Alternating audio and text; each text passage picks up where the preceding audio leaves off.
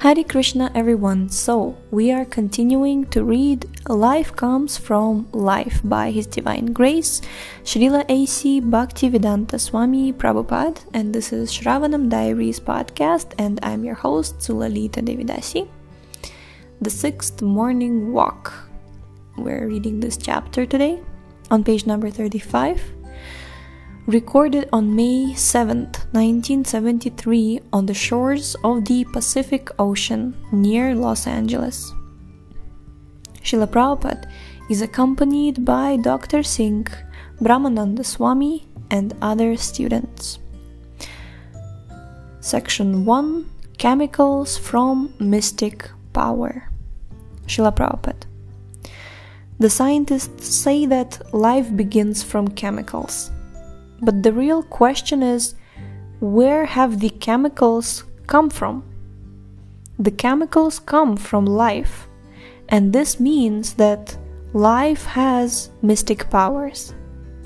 For example, an orange tree contains many oranges, and each orange contains chemicals, citric acid, and others. So, where have these chemicals come from? Obviously, they have come from the life within the tree. The scientists are missing the point, missing the origin of the chemicals. They have started their investigation from the chemicals, but they cannot identify the origin of the chemicals.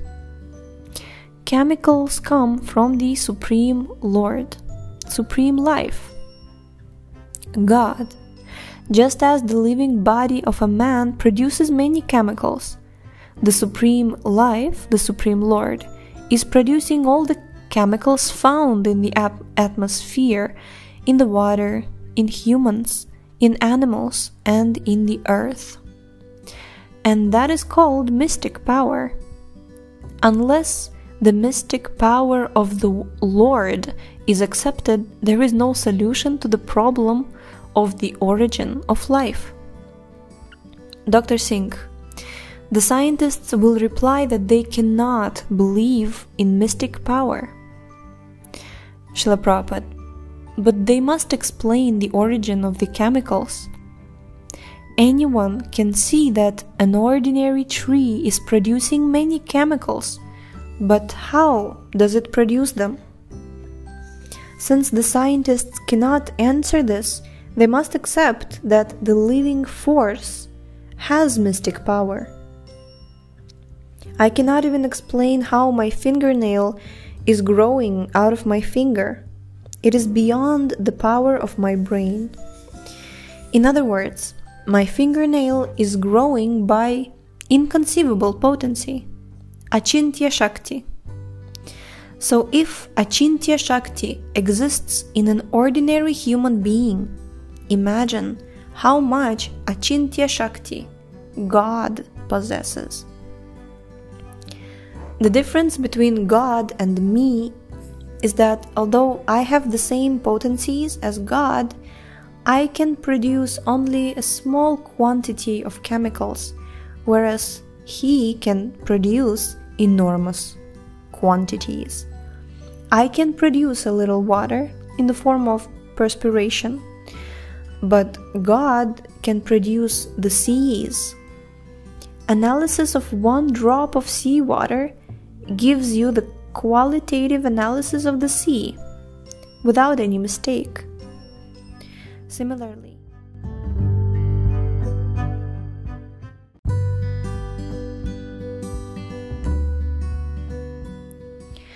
Similarly, the ordinary living being is part and parcel of God, so by analyzing the living beings, we can begin to understand God. In God, there is great mystic potency. God's mystic potency is working swiftly, exactly like an electric machine. Some machines operate by electric energy and they are so nicely made that all the work is done simply by pushing a button. Similarly, God said, Let there be creation, and there was creation. Considered in this way, the workings of nature are not very difficult to understand. God has such wonderful potencies that the creation, on his order alone, immediately takes place. Brahmananda Swami. Some scientists don't accept God or Achintya Shakti. Srila Prabhupada, that is their rascaldom. God exists and his Achintya Shakti also exists. Where does a bird's power to fly come from? Both you and the bird are flying. Uh Both you and the bird are living entities. But the bird can fly because of its Achintya Shakti, and you cannot. To give another example, semen is produced from blood a man has mystic power in his body so that because he is sexually inclined, blood is transformed into semen. How is this done unless there is some mystic power involved? There are many mystic powers in the living entities. The cow eats grass and produces milk. Everyone knows this. But can you take some grass, and produce milk? Can you? Therefore, there is mystic power within the cow. As soon as the cow eats grass, she can transform it into milk. Man and woman are basically the same, but as a man, you cannot eat food and produce milk, although a woman can. These are mystic powers. Dr. Singh. Scientists would say that there are different enzymes or chemicals inside different types of bodies, and that these account for the cows producing milk. Srila Prabhupada, yes, but who produced those enzymes and that arrangement? That was done by mystic power. You cannot make these enzymes or that arrangement. You cannot produce milk from dry grass in your laboratory. Within your body, by mystic power, you can transform food into blood and tissue. But in your laboratory, without mystic power, you cannot even transform grass into milk. Therefore, you must accept the existence of mystic power. Haribol! The, the origin of mystic power, next section. Srila Prabhupada. Yogis are mainly concerned with developing different mystic powers. A yogi can walk on the water without drowning. The law of gravity does not operate on him. That is a mystic power known as laghima. Laghima means that a person can become lighter than cotton and counteract the law of gravity. The yoga system simply develops the inconceivable potency already present in the practitioner. These boys are swimming, gesturing to surf bathers. But I cannot swim.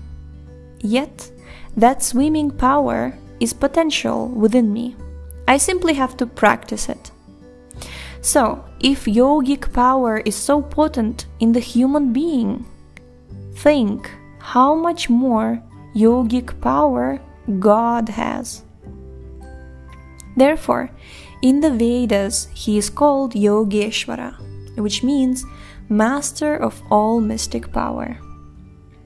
In the Bhagavad Gita 10.8, Krishna says, Aham sarvasya prabhavo mattah sarvam pravartate. I am the source of all spiritual and material worlds. Everything emanates from me. In quotes.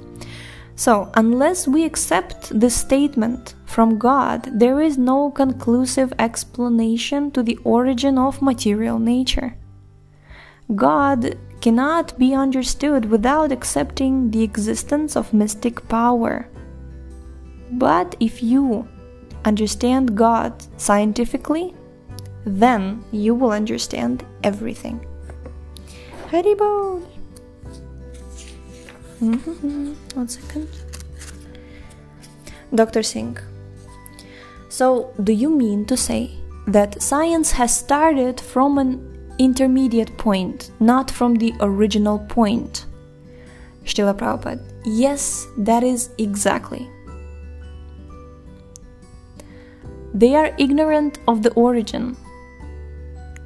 The scientists start from one point, but where does that point come from? That they do not know, in spite of vast research. One has to understand that the original source is God, who is full of all mystic powers and from whom everything emanates. He himself says in the Bhagavad Gita, Aham sarvasya prabhavo sarvam pravartate. Quote, I am the source of all spiritual and material worlds. Everything emanates from me. Unquote. Our conclusions are not based on blind faith, they are most scientific. Matter comes from life. In life, in the origin, there are unlimited material resources. That is the great mystery of creation. If you drop a needle, it will fall immediately, but a bird weighing several pounds can float in the air. We must establish the origin of this floating. If we study nature, we find that every living entity has some mystic power. A man cannot live within the water for more than a few hours, yet a fish lives there continuously. Is that not mystic power? Dr. Singh. It is mystic power for me, but not for the fish. Srila Prabhupada. Yes. That is because mystic power is not uniformly distributed. But all the mystic powers exist in God, the origin of everything. I derive some of his mystic power, you derive some, and the birds derive some. But the storehouse of mystic power is God. There are eight basic types of mystic powers.